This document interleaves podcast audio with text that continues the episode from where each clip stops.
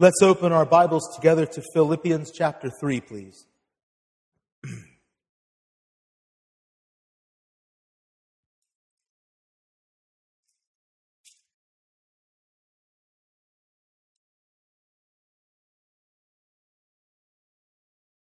Philippians 3, starting in verse 12.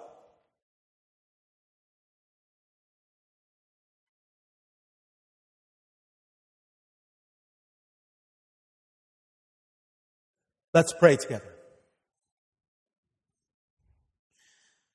Our Father in heaven, dear Lord God, as we come to this time now of, of reading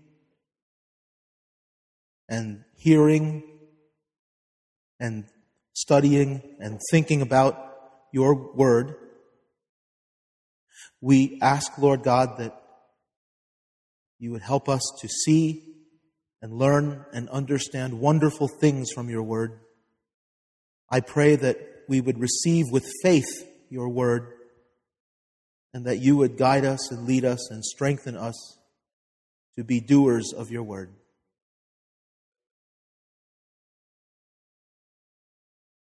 Thank you for all of my brothers and sisters and any visitors who are here today. And we pray, Lord God, that much edification, Lord, would be granted by you as we give our attention to your holy scriptures now. In Jesus' name, Lord, we pray. Amen. Verse 12 of Philippians chapter 3. Not that I have already attained or am already perfected, but I press on that I may lay hold of that for which Christ Jesus has also laid hold of me. Brethren, I do not count myself to have apprehended. But one thing I do, forgetting those things which are behind and reaching forward to those things which are ahead, I press toward the goal for the prize of the upward call of God in Christ Jesus. Therefore, let us, as many as are mature, have this mind. And if in anything you think otherwise, God will reveal even this to you. Nevertheless, to the degree that we have already attained, let us walk by the same rule. Let us be of the same mind.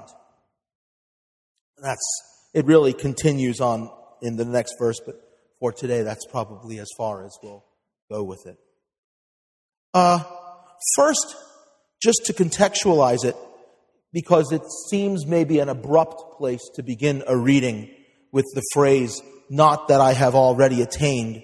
What had he just been talking about in the previous verses was uh, how he counted as loss and counted as waste and counted as rubbish all of these things from his former life that he could put confidence in himself in.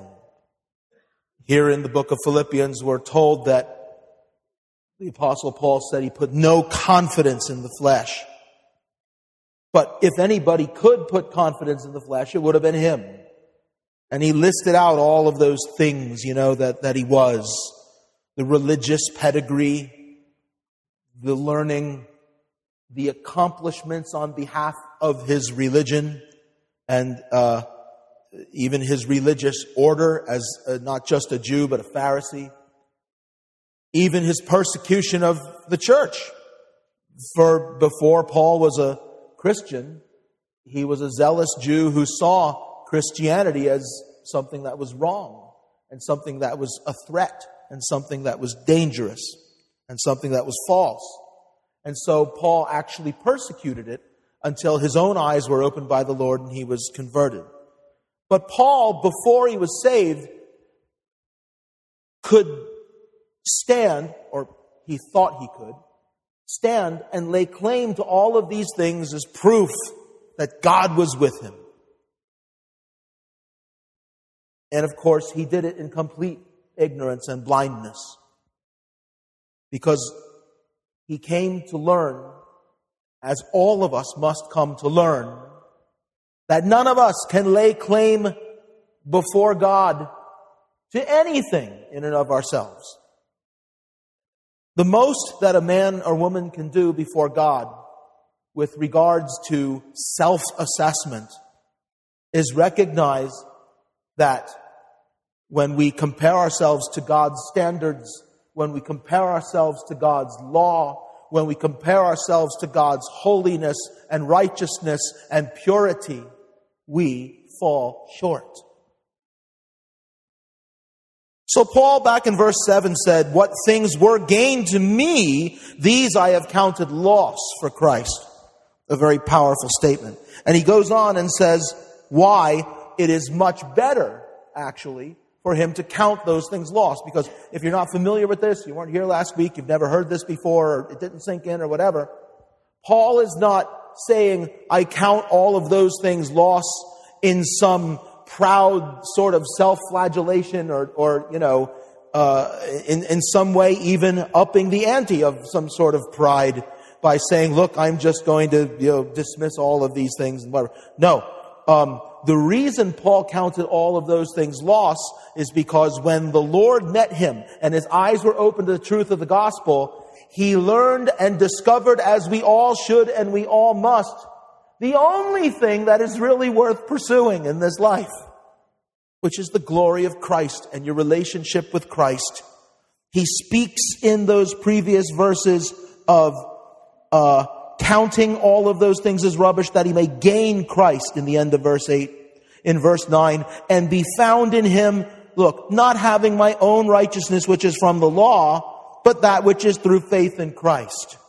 That's the righteousness now that he seeks because that's the only real righteousness that there is. Is the righteousness of Christ which is credited to the person who has faith in Christ. I want to make sure you understand that. I've explained this so many times over the years, but maybe for the sake of the visitors who are here who maybe have never heard this before, or, or maybe just for the sake of you, it's never quite clicked. I just want to make sure you understand this all important concept of righteousness and that is that uh, righteousness is really the issue before the Lord. We are not righteous. When we have sinned one time, we are no longer righteous. We are tainted forever in ourselves with unrighteousness. Righteousness is being right before God. The way we're right before God is by doing, saying, even thinking, even in the deepest level of our hearts, everything is correct and proper and in accordance with God's law and with just God's standard of his own person, who he is. That is righteousness. No one is righteous, the Bible says. There is none righteous. No, not one. And so Paul said, I used to be someone who found my righteousness in the law, so he thought, though he didn't. But then he said, I came to found the righteousness which is through faith in Christ, the righteousness which is from God by faith. That's the righteousness of Jesus. One man lived, listen carefully, one man lived in the history of the world who could say that he was righteous before God. And that man was actually God in the flesh. It was Jesus Christ, Jesus the Messiah, Jesus the Son of God, the only one who was righteous. And when I read that description to you just before about how he died for us, what is miraculous about that is the one person that could say, I don't deserve this, took it gladly and willingly. Jesus, when he died, took upon himself the sacrifice that every unrighteous person, which is every other person who's ever existed, deserved. Now here's what God does. You ready for this? And I know most of you probably know this, but in case you don't. When Paul speaks here of the righteousness which is from God by faith, what he's talking about is this. When a person abandons his self righteousness, when a person abandons his pursuit of making himself justified before God by his religion or by his works or by anything else, right? And, and, and that's common for people to do that. You know, I've done my sacraments. I've done my religious duty. I'm not as bad as those people over there. I, I, yeah, sure, I have my faults, but I've never killed anybody. And I, you know, we have all sorts of ways that we justify ourselves before God. When we abandon our attempts to justify ourselves and put our faith, put our trust in Jesus who died for us and rose from the dead, what God does is He credits you with Christ's righteousness. That's called imputation. The righteousness of Jesus Christ is credited to you. In other words, it's as if before God you lived the perfectly righteous life that Jesus did. You are credited with his righteousness. That is the righteousness which comes by through faith in Christ. The righteousness which is from God by faith. Paul said, I count every single thing that I ever was and ever had as rubbish and loss for the sake of that righteousness. Right? And then he adds to it in verse 10 by saying that I may know him in the power of his resurrection I'm not interested in the religious pursuits anymore. I'm not interested in the zeal for the law or the zeal for the old covenant. I'm not interested in simply trying to do good works to prove myself to God. I'm not interested in trying to make sure I dot every I and cross every T of everything I do in order to try to please God, in order to try to prove to God that I am worthy to, to be His child. No. What I'm doing is abandoning that for the sake of wanting to know Him, Jesus, and the power of His resurrection at work in my own life through my relationship with Him. In other words, make it really simple. All religious or self-righteous, self-motivated, works-driven pursuits to try to please God and prove myself before God are out the window in favor of having faith in the Lord Jesus Christ and every day, every moment of my life pursuing my relationship with Him, to know Him more and more and more and the power of His resurrection. That was last week's message. It's all about Christ, right? Christ. That's what it's about for the believer. And he said that I may know him and the power of his resurrection and the fellowship of his sufferings, being conformed to his death, if by any means I may attain to the resurrection of the dead. Right? So that's what he's talking about is, you know, I want, really what he's saying is, I want my life to match up with Christ's who died for me and rose from the dead. And just as Christ suffered and died and rose from the dead, I want to live the way that he lived and then one day rise as he rose.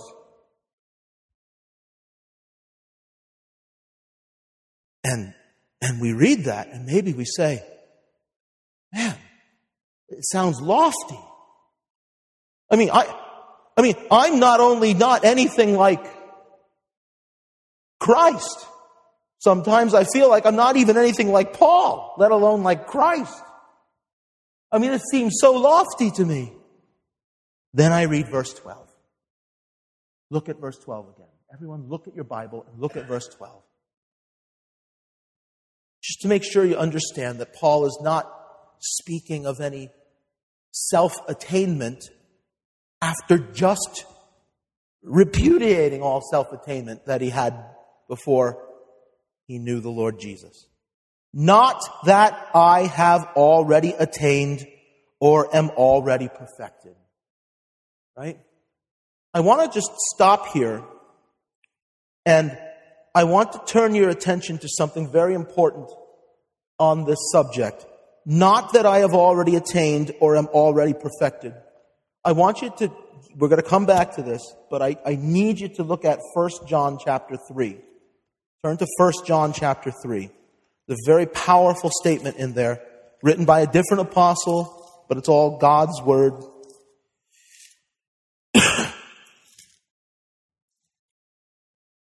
First John chapter 3 and verse 2.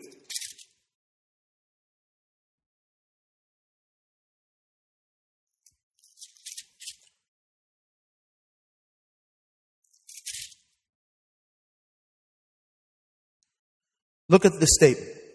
Beloved, beloved. a very in- intimate address of the reader, right? Beloved, now we are the children of God. And it has not yet been revealed what we shall be. But we know that when he is revealed, we shall be like him, for we shall see him as he is. And everyone who has this hope in him purifies himself just as he is pure. What does that statement so powerfully say?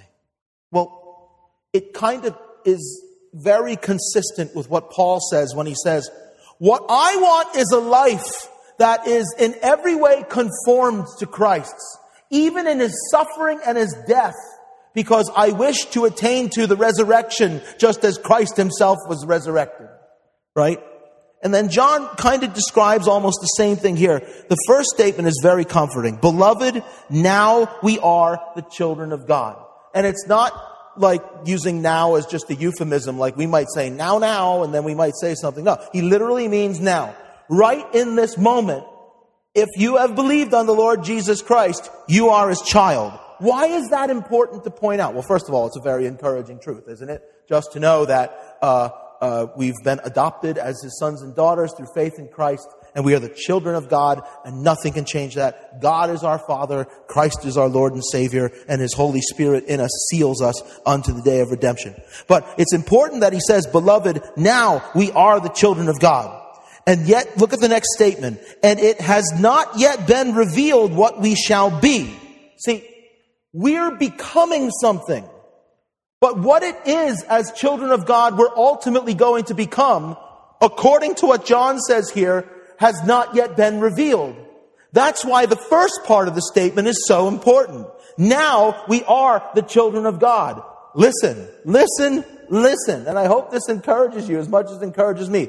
With all my weaknesses and with all of my flaws, and with all of my struggles, I, the gospel was preached to me by God's grace. He opened my understanding. He opened my heart. I believed the gospel. I was saved and I've lived my life many years since that time when I was first uh, born again, when I first received the Lord. But through those years, man, I've battled and struggled with hardships and trials and struggled with weakness and with sin. And if you really stop and think about all that, you can ask yourself, how can I possibly be a child of God?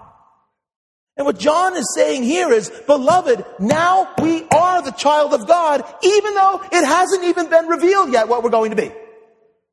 I'm his child now.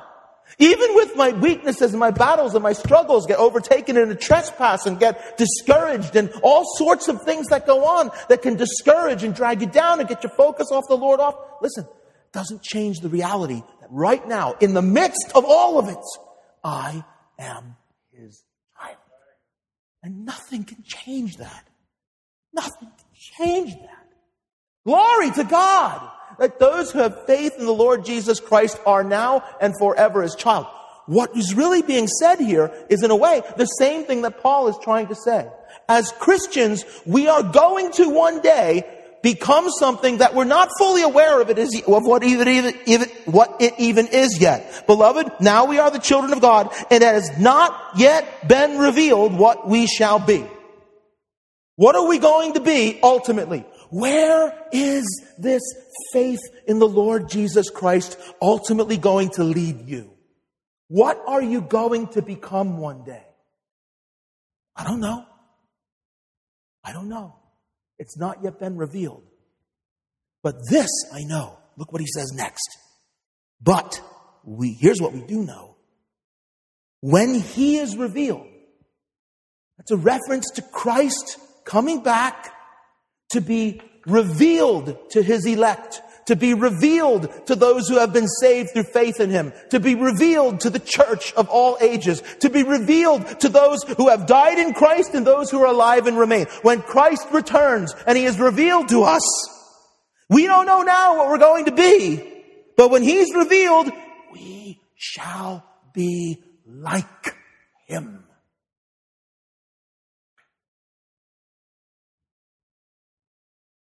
We're not there yet. That's what Paul's trying to say. Paul's trying to say, I'm living my whole life now. I don't care that I used to be a Pharisee. I don't care that I used to be a religious expert. I don't care that I used to persecute anything that was outside the faith because I was so zealous for the purity of my religion.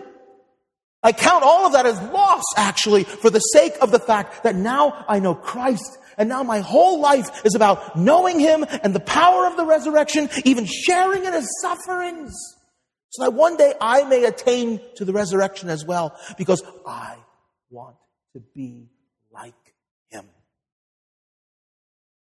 John says, we are now the children of God, even though we aren't yet what we're going to be. But when he's revealed, we're going to be like him. Isn't that something? Look,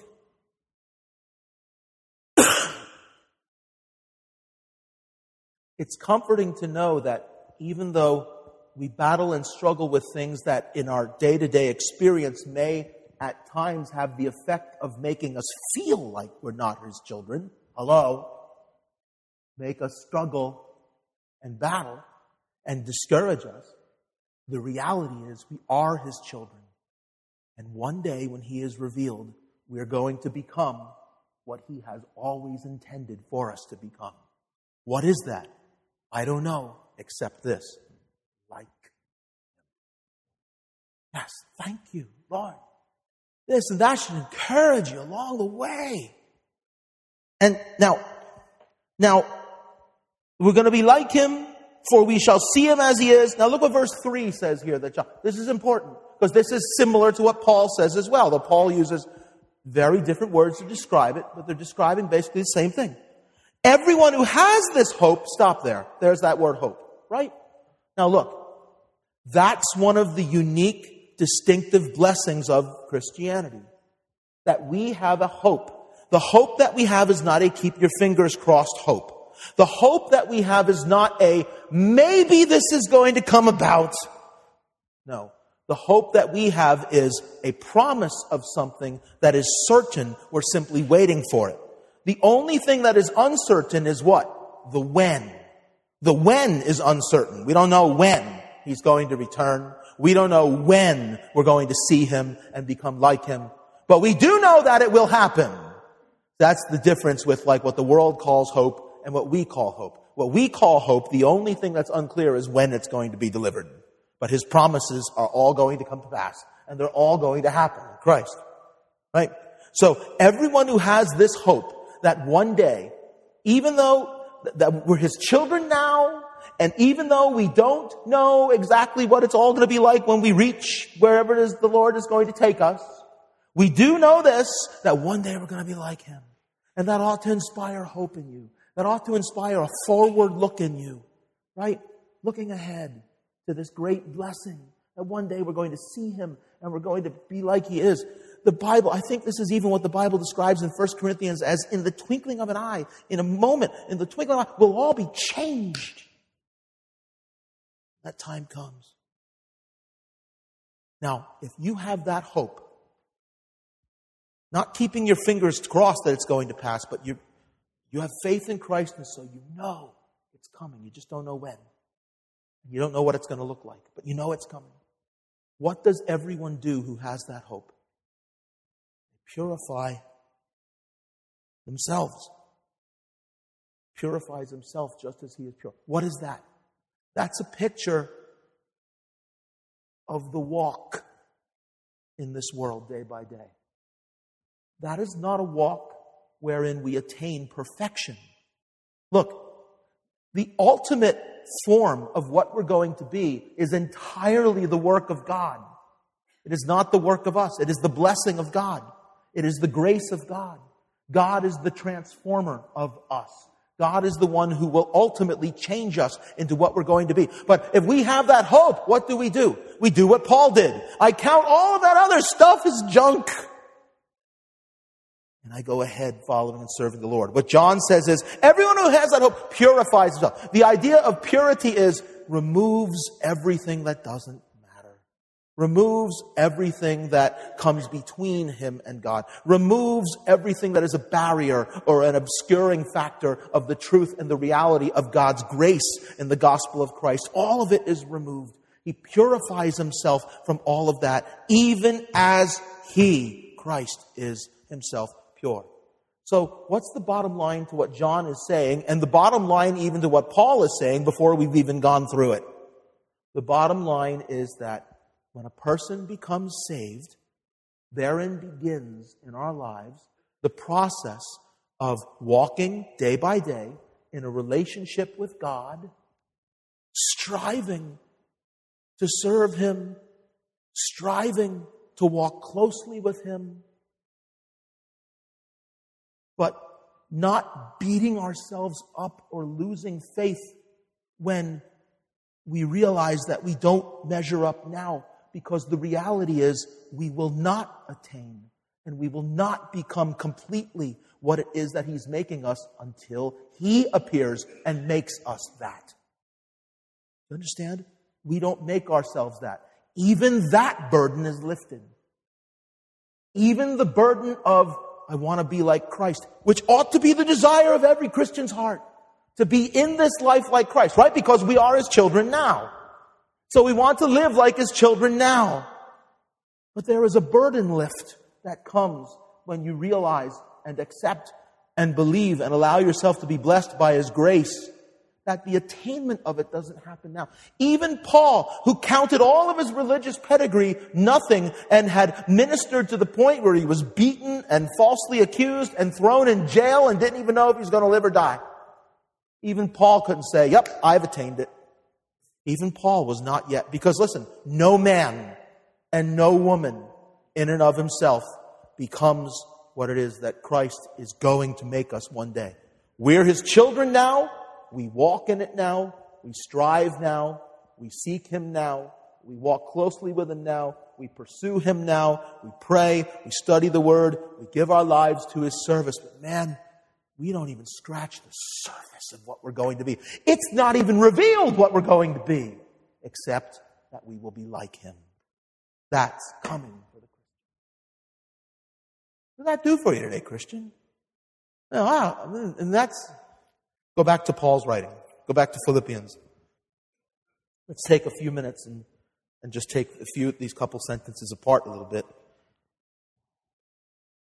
See, Paul says, not that I have already attained or am already perfected. Right? Paul understood this. Paul understood that even though he counted everything else useless and pointless compared to knowing Christ and the power of his resurrection, the fellowship of his sufferings, that he himself might attain to the resurrection as well. Even though that was Paul realized he hadn't attained already. Not that I have already attained or am already perfected, but what did he do? He pressed on. I press on that I may lay hold of that for which Christ Jesus has also laid hold of me. Brethren, I don't count myself to have apprehended. Eh, even though he had suffered to the point almost of death for the sake of the gospel, he did not count himself as having apprehended because he knew that was going to be when he was with the Lord. I do not count myself to have apprehended, but one thing I do, this ought to comfort every Christian who battles and struggles with anything in life. Forgetting those things which are behind and reaching forward to those things which are ahead, I press toward the goal for the prize of the upward call of God in Christ Jesus. What were you before you were saved?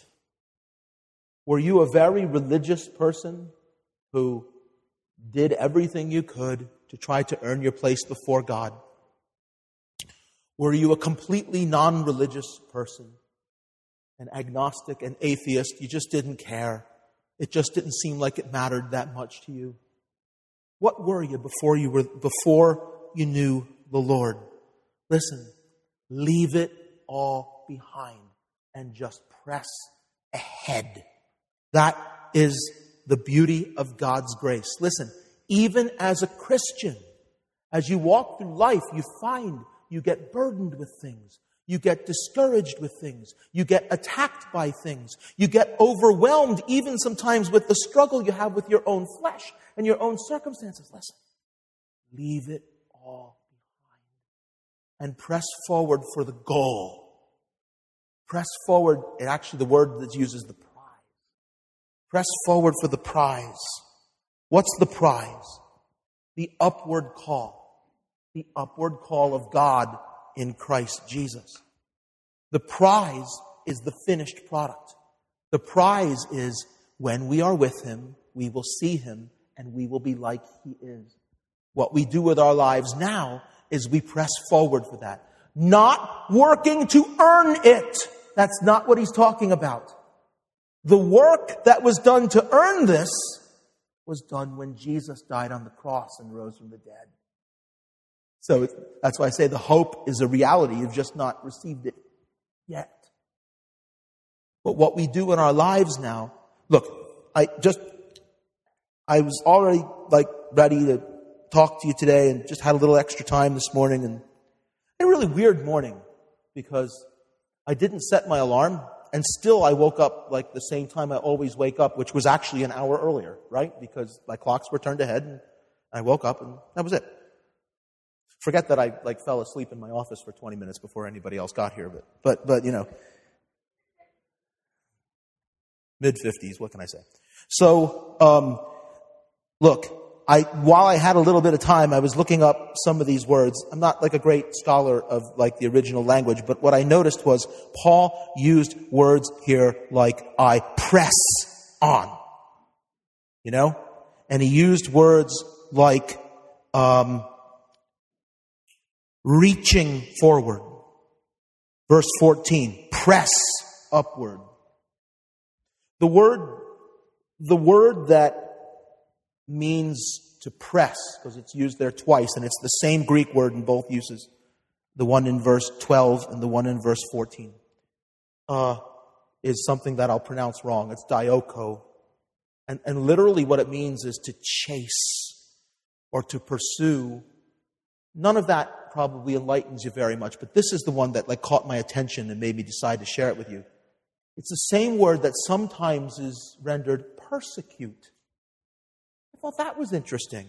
It means to chase or to pursue or to persecute. And what I think that shows is Paul, who himself was a former persecutor of the church, now took, takes all of that zeal that he applied to persecuting the church and uses it to persecute his unattained goal. That is, it shows the intent, that word press. It means he applies all of his zeal to, the pursuit of something. Isn't that awesome? Not that I'm already perfected, I've already attained, or I'm already perfected, but I, with all of my zeal, chase and pursue forward, onward, that I may lay hold of that for which Christ Jesus has also laid hold of me. And there's a great comfort in that, right? He is chasing after something that he cannot attain himself, but the thing that he's chasing after is something that Christ has already attained him for. You understand? The Christian is pursuing something that we're guaranteed to arrive at.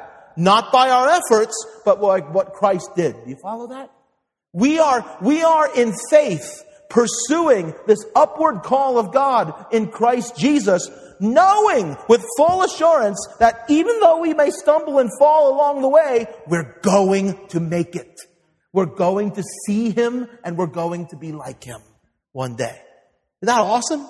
That's the blessing of the hope of Christianity.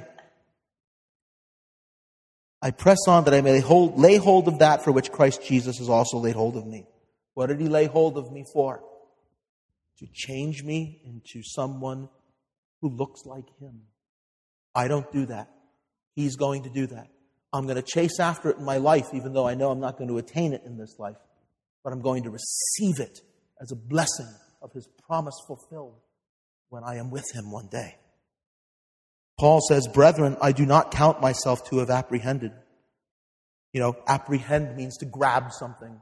You think of the word apprehend, you think of like a law enforcement person nabbing a criminal, right? You know, arresting someone, grabbing something, restraining something. Paul says, I don't count myself to have apprehended, to, to have grabbed onto that. But one thing I do, So, look, I haven't gotten there yet, but here's what I do. And notice that phrase too, one thing. Here's my life is about. One thing that I do. Forgetting those things which are behind and reaching forward to those things which are ahead. I press toward the goal, and there's that word press again, dioko. I pursue, I chase after the goal. I chase after the goal. What is the goal? The prize. It's like a runner running for the finish line. It's like an athlete. Think of any sport trying to achieve the highest prize, the championship, that elusive championship, whatever it may be, chasing for the goal. Paul says, My life is spent chasing for the goal, even though I don't apprehend it at all in and of my own strength. I know that one day I will receive it from the Lord, and therefore I spend my life chasing after it now. I don't, listen, listen, listen, I don't get dragged down by the failures. And Paul had a lot of failures in his past. Things that Paul used to count as good, he realized were failures. Persecuting the church was a failure. Right? But Paul doesn't sit and dwell on it. Paul says, I leave those things behind and I press forward. You in Christ ought to do that too. Because you know what? The goal is already attained. You are his child now. You are one day going to see him and be changed, and you're going to be like him. Don't know what it's all going to look like, but I know that. We're going to be like him. And so, you know what? Leave everything that's behind, everything that drags you down, everything that you're ashamed of, everything that you feel like, oh, I cannot possibly be God's child. Listen, confess your sin, forsake your sin, Trust in a God who says, I remove them as far as the east is from the west. Trust in a God who says, I drown them, cast them into the sea, and I don't remember them anymore. Trust in the Lord and press forward. Dioko, pursue, persecute the goal. Persecute after the goal with intensity. Chase after that goal. And you know what one day we're going to attain?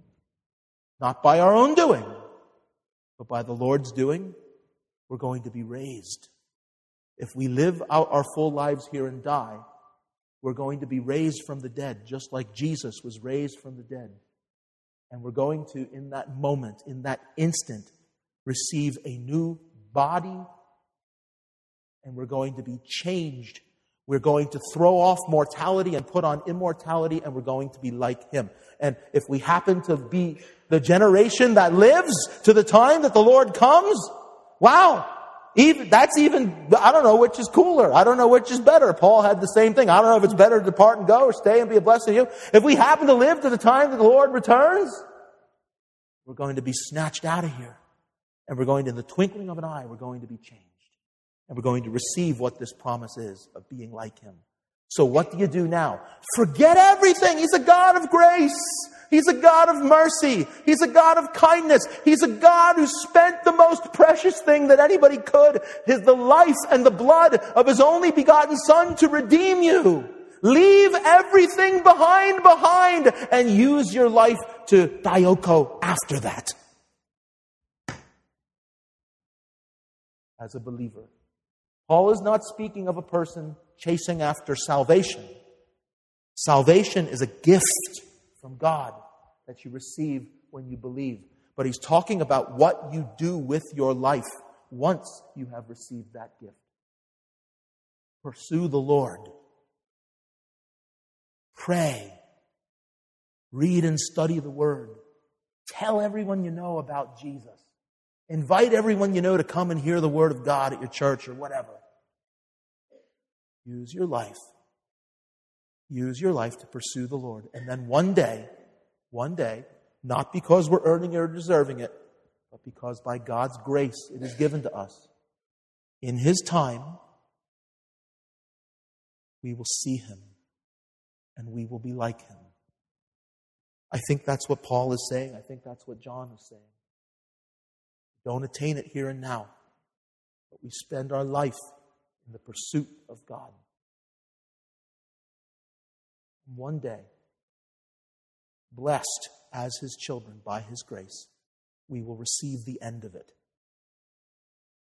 radical transformation, the eternal salvation of our souls. Stand up with me. Let's sing the last hymn here together.